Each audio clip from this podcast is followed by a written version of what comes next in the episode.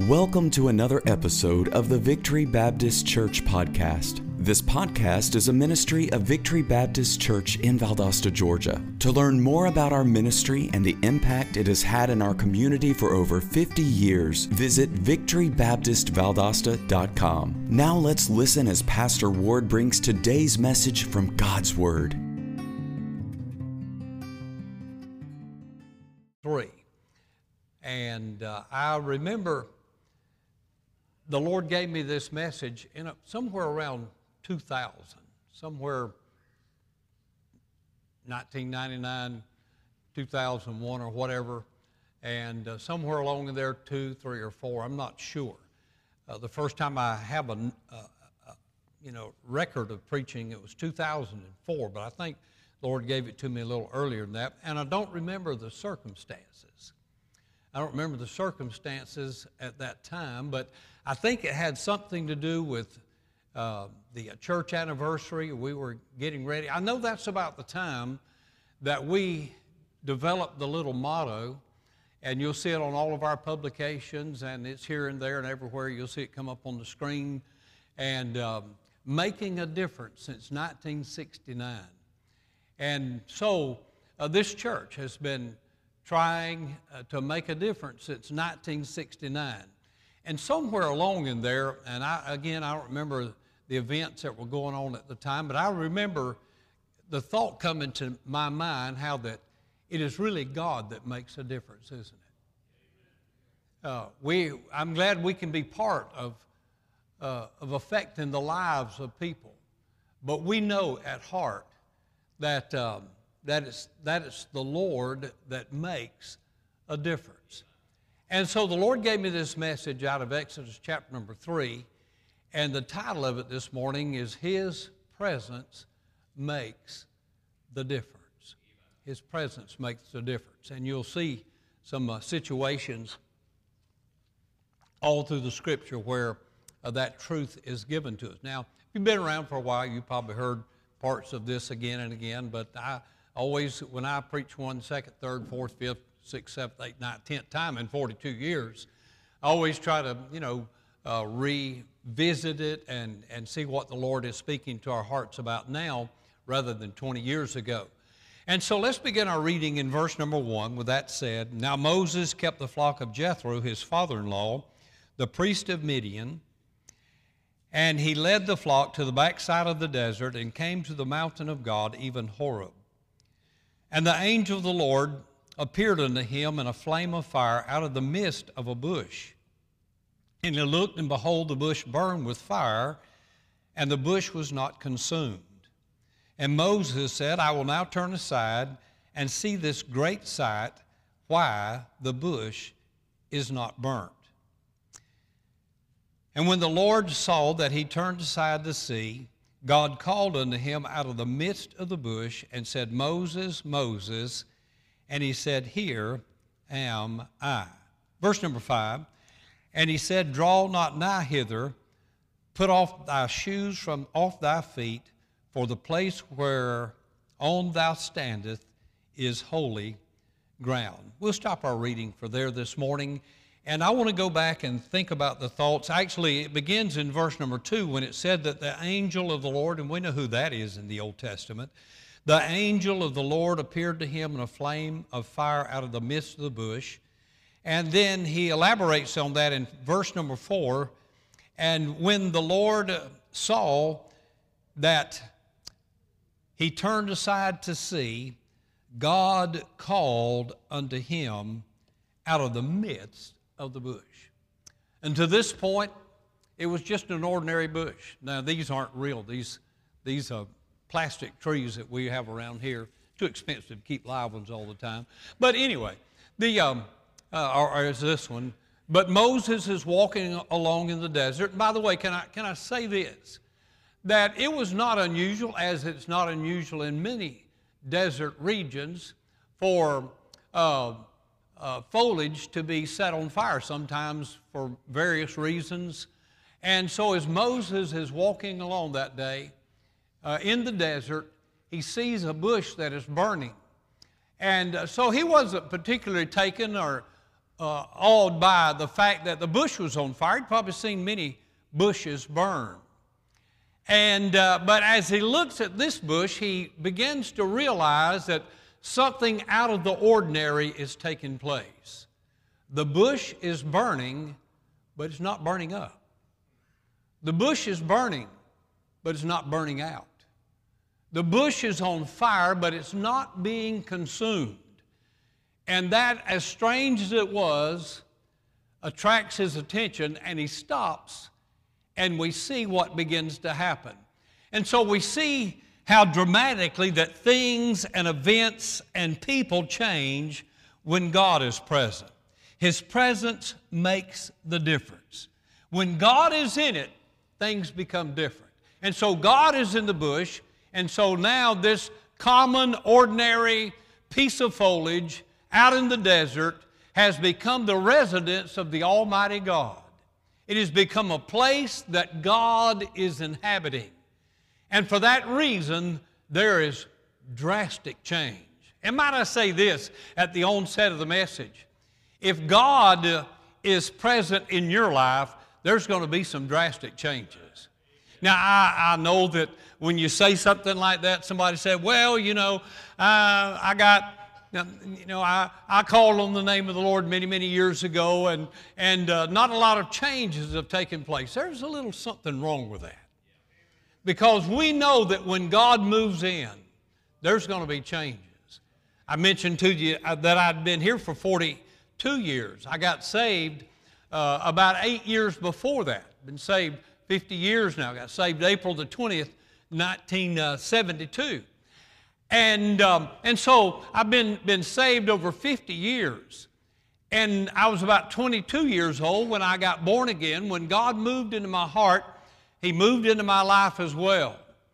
And drastic changes began to take place, just like it was in this ordinary bush, that God began to make changes in my life. I'd be very much concerned this morning if I called if, if I called Jesus as my Lord and yet there were no changes in my life, I'd be taking inventory to see and make sure you didn't get a counterfeit. That, it happens all the time. Uh, you can be religious and not make any changes. You can, by the way, you can be a Baptist and not make any changes. There's no requirements to change to uh, be religious, no requirements of change that um, to be a Baptist or a Methodist or an Episcopalian or whatever the case may be. But if you become a genuinely born again child of God, there's going to be a difference in your, just like this bush was different than any other bush that Moses had seen. Your life, your life will be different when Jesus moves in. I just wanted to say that.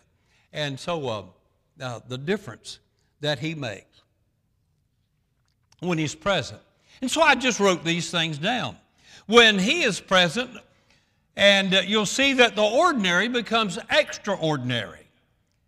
Uh, you'll see that the natural becomes supernatural when He's present. You'll see where the unusual, the unusual, or the usual rather, the common, the ordinary, the usual becomes very unusual. When God's around, little becomes much. I love the song, Little is Much when God is in it. Uh, you're going to see over the next few moments, we're going to look at about five different areas of some very normal and common things, and yet because God is present, they are off the chart as far as things are concerned. Little becomes much. I'm glad that that it doesn't take a large church to get the work done for God. A little church, a little church like us can do the work of God. It's amazing that we can do the work of God. This little band of soldiers here at uh, 3229 Madison Highway. I think there's six different addresses on this property, but that's the main address. And this little conglomerate of people that have come together, it's amazing to me that we can work in this community and yet we can also work across America. and we can help establish other churches, and then not just in, in, uh, in America, but also in uh, South America and Central America and, and over in Europe and Asia and around the world because we believe in worldwide missions. A little church like us can make a difference in the world. It's so fascinating to me. It's amazing to me. Little is much when God is in it. People all the time, they say, well, you know, our little church. I don't know that you can really measure them that way. And, uh, but let's move on. Every one of these just kind of sparks an interest for me. Weakness becomes strength when God is there. When the presence of the Lord is with us, sickness becomes health and darkness becomes light. Storms become calm and war becomes peace, unless God enacts a war. Doubt becomes assurance. You see, man was an ordinary lump of clay an ordinary lump of clay, when God looked down and took that clay, that dust of the earth, and breathed into his nostrils the breath of life, man was just another lump of soil until God became present. Can you see that this morning? I like the story in what is it, Jeremiah 17 of clay in the potter's hand and how that he took it and that he made it and he formed it into a vessel and uh, then, then that was displeasing to him, and he, then he remade it again. And uh, one of our friends from many years ago, ba- Baptist preacher, Brother Tom Hayes, wrote, wrote the song about I'm just clay in the potter's hand. I'm just clay in the potter's hand, lifted up from the miry sand. May he form me to his demand. I'm just clay in the potter's hand. Mm. That makes the Baptist Costal me want to shout. I'm telling you, when God, God can take a, a lump of clay and make something out of it. Makes chill bumps stand in line, want to get on my backbone. I tell you, friend, it's real. If it's not real to you by now, I don't know if you'll ever get a hold of it. And so when God is present, things begin to happen. Um, the disciples were ordinary fishermen. I mean, just men who went out and took their nets. That was their vocation, and they, they were very good at what they were doing.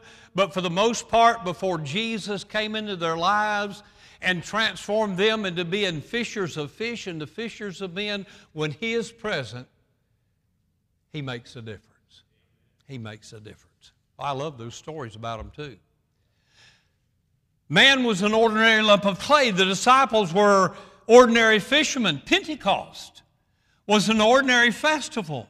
I'm so glad, and I love this song, and, and this is one that we ought to sing from time to time. What a wonderful change in my life hath been wrought since Jesus came into my heart. Are you listening? And so I think that I've already proven my point that His presence makes a difference. It's not that I'm a Baptist. It's not that I'm a preacher. It's not that I've turned over a new leaf or I've, I've signed a new lease on life or I've, I've changed my ways. The reason I am, as Brother Thigpen was saying in Sunday school this morning, how God transformed his horrid past and made a difference in his life. Nobody can do that. There's no social problem that can do it with, with 100% success. God can. Mm-mm. I'm glad that He can. First of all, I want you to notice in our story, look at uh, just five things very quickly.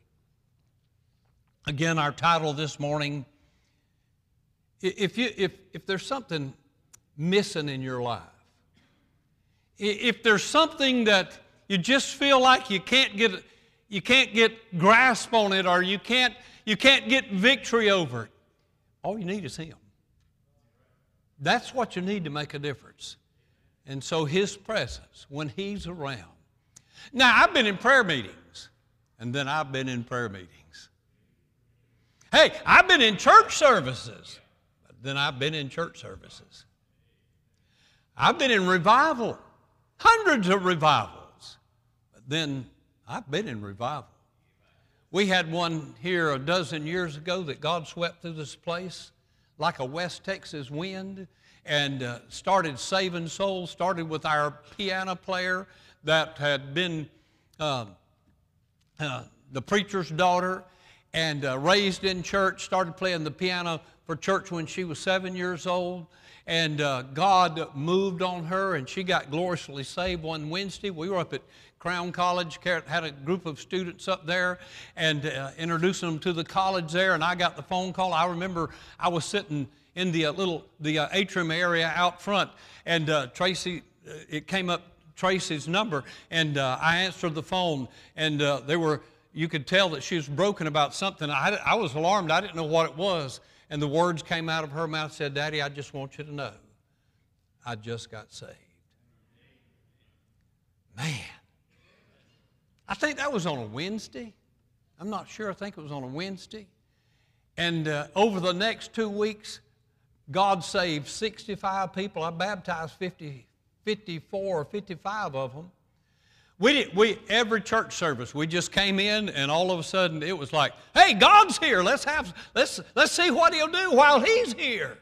Rather than come in and go through our little program, you know, and and uh, we've got to have our uh, uh, all the little elements of the program, but God moved in and that service and the next service and the next service and the next service. And so finally we said on, on Wednesday, we said we will be back here tomorrow night and folk would come and folks were, get, folk were getting saved at the house. They were getting saved riding down the road. They were getting saved in church. And we were, we just kept the baptistry full. And uh, after about 10 or 11 days of that, uh, in, in somewhere along the second week, I finally called a preacher friend of mine. I said, if we're going to have revival, it only seems to be right to have a preacher.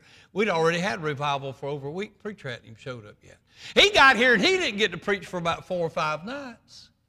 I'm telling you, I've been in revival meetings, but I've been in revival meetings where God was present. And it makes all the difference in the world. All the difference in the world. Let us say, in the first place, his presence made the difference in an ordinary bush. I think I've already given pretty good declaration on that. Notice in uh, verse number three, this ordinary bush became a place to f- perform a miracle, the performance of a miracle. It didn't burn up. And uh, neither will you if God's in you.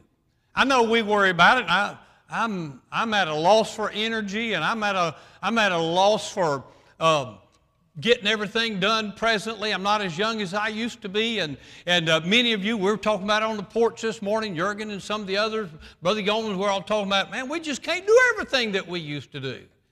And uh, there's some reality in that as you grow older. You have to realize, well, I can't do everything that I used to do.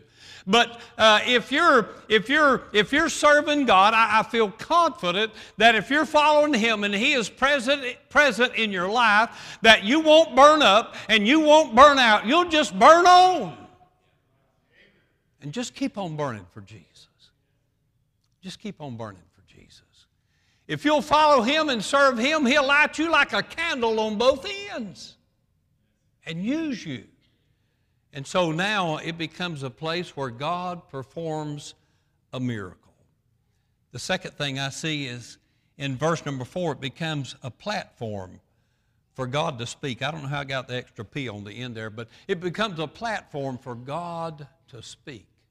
For God to speak and uh, the voice of the Lord. This bush is burning, but it doesn't burn up. It's not ordinary, it's extraordinary, and uh, things are beginning to happen, and the miracle is being performed. And in the midst of that miracle, the voice of God speaks out of this bush. Wow. Not only do we see that there's a miracle that's performed in this ordinary bush when God is in it, and it begins becomes a place where God can use his voice. And then, thirdly, and I think as importantly, it becomes a place of God's holiness. Now, that's, a, that's an interesting thought within itself. Then, notice with me in the second place, not only do we see that his presence makes a difference in an ordinary bush, but look with me over in Second Chronicles. His presence makes a difference in an ordinary house. Now, you know the story. How many times have you quoted or eh, at a revival meeting or on a revival brochure, you've seen the verse written there, Second Chronicles 7:14. But in that same chapter, there's other verses. Leading up to it, there's verse number one and two and three and four. And then we come to this verse that we all use for revival meeting in verse number 14, if my people which are called by my name, etc., etc., etc. But in verse number 11, there's a, the beginning of this story. Look what he said here. And so, I, in the second place, his presence makes a difference in an ordinary house. His presence makes a difference in an ordinary bush. His presence makes a difference in an ordinary house. And so Solomon finished the house of the Lord and the king's house and all that came into Solomon's heart uh, to make in the house of the Lord. And in his own house, and he prospered, uh, he was prosperously affected. In verse number 12, and the Lord appeared to Solomon by night and said unto him, I've heard thy prayer, and look at this. I have chosen this place to myself for an house of sacrifice. His presence makes a difference in an ordinary house. And uh, this, this house that he's speaking of here, the, uh, the house of God, the house of the Lord, and, uh, and the king's house. And the Lord takes a place like this. This building is made out of ordinary mortar, and it's made out of lumber, and it's made out of all kind of composites and components. And, but you know, without God here, it's just another building. Now, we respect it as the house of the Lord, and I think rightfully so. But when you, when God moves out of here, in the Old Testament, there's a story about God leaving the house of the Lord. And as he walked out the door, the last thing that he wrote on the wall was the word Ichabod. The glory of the Lord has departed. And, brother, I'm sad to say to you this morning that across the land and across the world, there are many churches that are functioning without the presence of the Lord. I don't want to try it. It's hard enough like it is. It's difficult enough like it is to keep the wheels turning and keep the gears grinding and keep everything going. How in the world could you ever do this without God? How could you do it without God? I told you I was a little nostalgic this time of year. And I've watched the Lord over these decades, and I remember the first time I came in in that building over there and what the Lord has done, not because of me, but because we've always tried to honor the presence. We want to please Him. We've never tried to tailor a church to fit people. We've, uh, I mean, people to fit the church is our responsibility. Folk to fit into the house of God. I tell you, if you get saved and filled with the Holy Ghost of God, and you fall in love with Jesus and fall in love with His Bible, and you fall in love with old time religion, you'll be quite comfortable. But if you want half God and half world, and, and you know, if you want to just, uh, if you just want an image of having church, and listen, we're not a church because we have a steeple on top. We're not a church because we have a sign out front. We're a church because God dwells here. Mm. And so he takes an ordinary. This building didn't just miraculously pop up out of the ground. We worked, we started, we voted, uh, the Lord laid it on my heart. The church had been talking about a new building for five years. And on Thanksgiving Day, January, uh, uh on Thanksgiving Day in, uh, in November of 1998, God spoke to my heart and said, It's time to build a building. I kept that under my hat until the week after Christmas. And the week before January the 1st that year, I stood in a, on a, in a Sunday night service with a piece of paper in my hand that I'd sketched out an auditorium. And I said, This is what God wants us to build. And God was so much in it. That's on a Sunday night. There used to be a line of pine trees right where, where that pine tree is, and then out to the pump house, there was a line of pine trees like on the other side of the building. And without even going to the bank and borrowing a dime, the next morning, on Monday morning, some of our men were out here with an excavator digging up pine trees. The next morning. You know why? Because God's in it.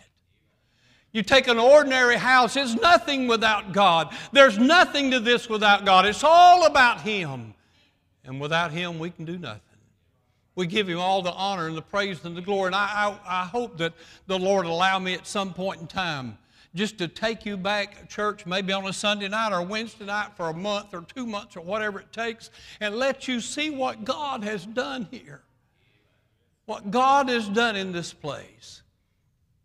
And so he takes an ordinary house and makes a difference. And I give him glory for it. Notice with me, quickly now, in the book of Judges, God takes an ordinary man and makes a difference. His presence makes a difference in an ordinary bush. His presence makes a difference in an ordinary house. His presence makes a difference in an ordinary man. You know the story of Samson, God's strong man. I like him. I like him. He'd fit well in our society. Well, well I don't know. But uh, nonetheless, I, I know we get, and I don't know, we get the image, we get the picture in our mind, you know, he's big, some, some big uh, workout guy and uh, I, I, saw, I saw a fellow the other day, and he's supposed to have the biggest arms, the, his uh, circumference and diameter of his arms, the biggest arms. And I'm telling you, they were. I mean, his arms looked like legs hanging out from under his t shirt. And I'm not kidding. I'm not kidding. And, uh, and, and the funny thing about it, he's not taking a bunch, of, he's just made that way. He's just made that way. I'm, You've never seen anything like it. You've never seen anything like it at all. I mean, just huge, big thing sticking out from under is a T-shirt. And uh, you know, we get the image that you know that's. A, and then I read about a football player just the other day, high school boy, 18 years old, getting ready to go to college, and they were talking about how much he could deadlift and, and 700 pounds here and 400 pounds. I don't know all that kind of stuff, and uh, and all of these kind of things. And I'm just thinking, oh my goodness, how in the world? And so we get the image of, of Samson being, you know, this extra, you know, weightlifter and, and full of steroids and all of those kind of things. But that's not the case at all. You know what? He's an ordinary man. Ten fingers, ten toes, just an ordinary. If that were not the case, then God wouldn't get the glory. And so now we see Samson, and you know the story about him. Look in Judges chapter number 13 in verse 24 and 25. The, the Bible said, And the woman bare a son, a son. I, am glad the, the Bible is not confused on all these uh, gender situations. He bare, he bare a son and called his name, got all the pronouns right and the noun. And uh, Samson, and the child grew, and the Lord blessed him. He's just an ordinary child. Came into the world in an ordinary way, no miraculous birth or anything along that line. And uh, perhaps just went to, went to, went to school and, and uh, he ate his breakfast and, and he cleaned his room and did all the ordinary and common things. But then the Bible said in verse number five, and the Spirit of the Lord began to move on him at times in the camp of Dan between Zorah and Eshtaol. And so now the Lord makes a difference not only in an ordinary bush, but God also makes a difference in an ordinary building. I'll come to a conclusion momentarily. God makes a difference in an ordinary man. In an ordinary man. And here he is, and you know the story about him and all of his exploits, and we don't, we don't have time to look at those things. We, we can go on and we can, you know, we could, we can imagine biceps and triceps and all those kind of things, but he's just an ordinary man, and the Lord moved on him. And when he did, he became extraordinary, and he became the God's strong man in, uh, and God's great warrior and God's great fighter. I just have a couple of notes here. Let me read them to you. At one time, he slew 30 Philistines at Ashkelon. Another time, he, he ran down and caught 300 foxes. Can you imagine that? And he took those 300 foxes and he put a torch on their tails and lit them and set them out in the fields of the Philistines and he set their fields on fire. They got real upset, uh, upset about that, and they went and caught him and they brought him in and they tied him up with two new ropes. And he was so strong that he took those two new ropes and just broke them asunder. And he went out and he found the uh, jawbone of a jackass and he took it and he went out and slew a thousand more of the Philistines. Now, no man can do that.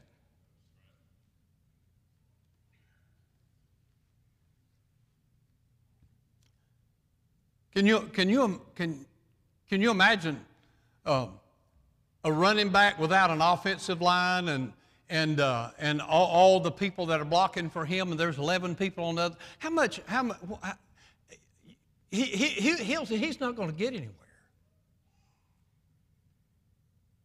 Under ordinary situations. And so here we have the story of this man, and God, the Spirit of the Lord, moved on him and made it an extraordinary difference in his life. I don't have time to get tied up on any of these. Number four, he made the difference in an ordinary meeting. Look with me in the book of Acts very quickly, and we'll close here in the book of Acts. In the, in the book of Acts, in the fourth place, Pentecost was just an ordinary festival celebrated every 50 years and, and uh, it was and, and people from all over the world and you see that as you begin reading acts chapter number two you see that they're coming in from all the nations and and uh, and the and uh, Jerusalem was kind of the marketplace, uh, the hub of that entire area, and people were gathering in, and they were celebrating the Old Testament ritual of Pentecost. And so, God, uh, there's there's three things that are going on. In the chapter number one, in verse number 14, they're having a prayer meeting. These all continue with one accord in prayer and supplication with the women and men and Mary, the mother of Jesus and his brethren. And, uh, and so we see that there was some praying going on. And then in chapter 2 and number 14, we see there's some preaching going on.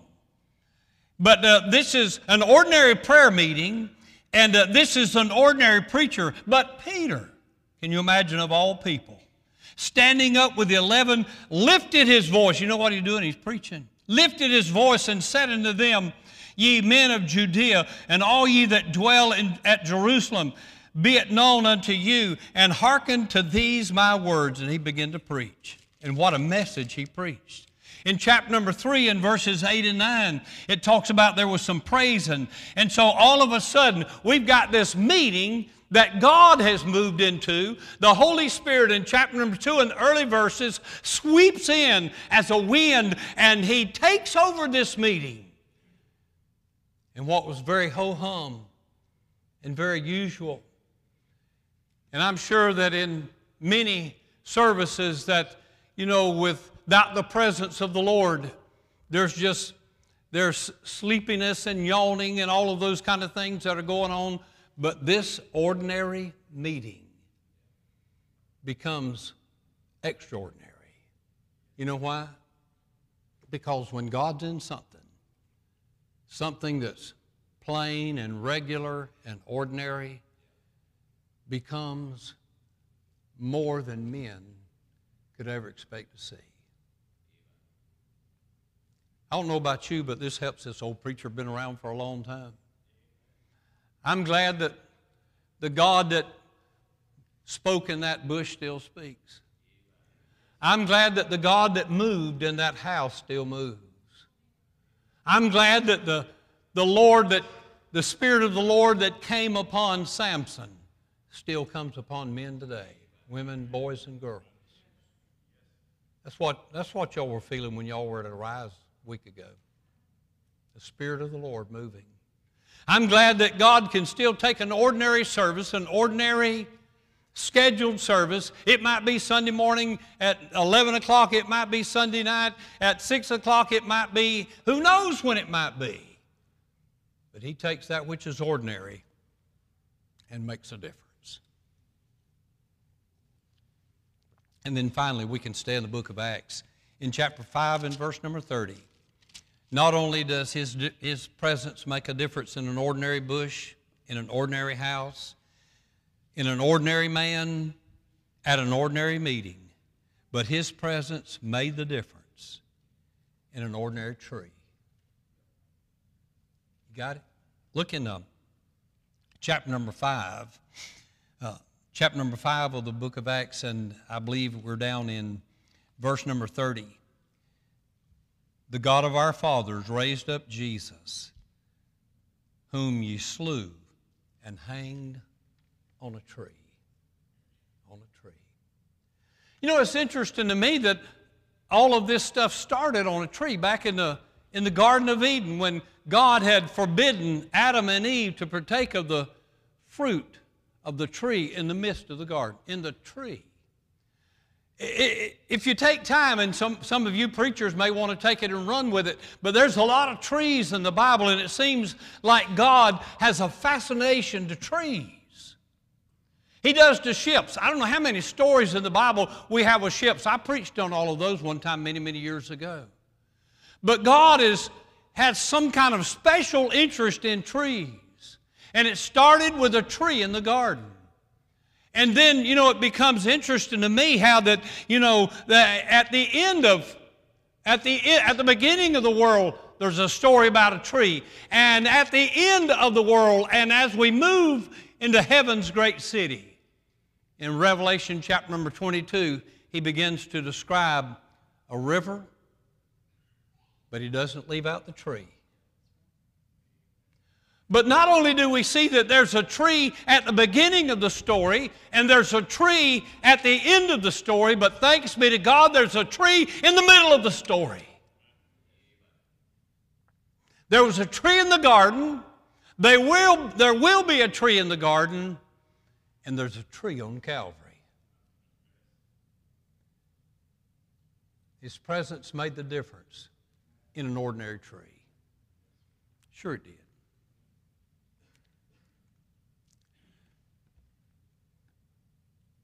Here, it's also interesting that, that he would liken your life, your, your good Christian life. And there in Psalms chapter 1, blessed the man that walketh not in the counsel of the ungodly, or sitteth in the way of sinners, uh, standeth in the way of sinners, sitteth in the way. And he goes on, he said, but, his, but he shall be like a tree, planted by the rivers of water, which bringeth forth fruit in its season. And so there's these stories all in the scripture, and they all tie together. We started with a bush, and we've wound up with a tree. And now, this tree that Jesus is hanging on, just an ordinary tree. I love that song, He Knew the Tree That He Knew Would Be.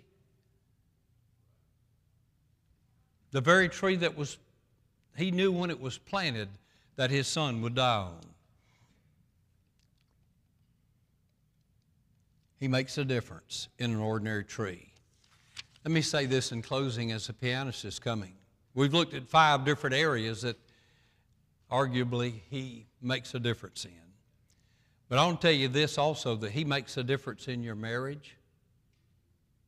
He can make an ordinary marriage really good. He can make a difference in your home. He makes a difference in your life. He makes a difference in your ministry. I've already mentioned, I, I wouldn't want to try it without Him.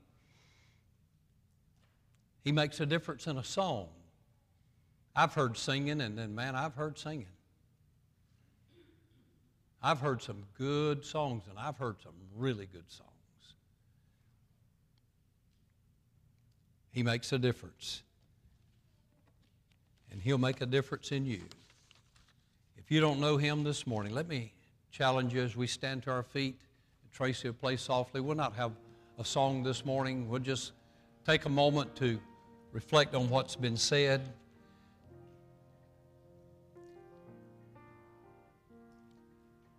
How the Lord makes a difference.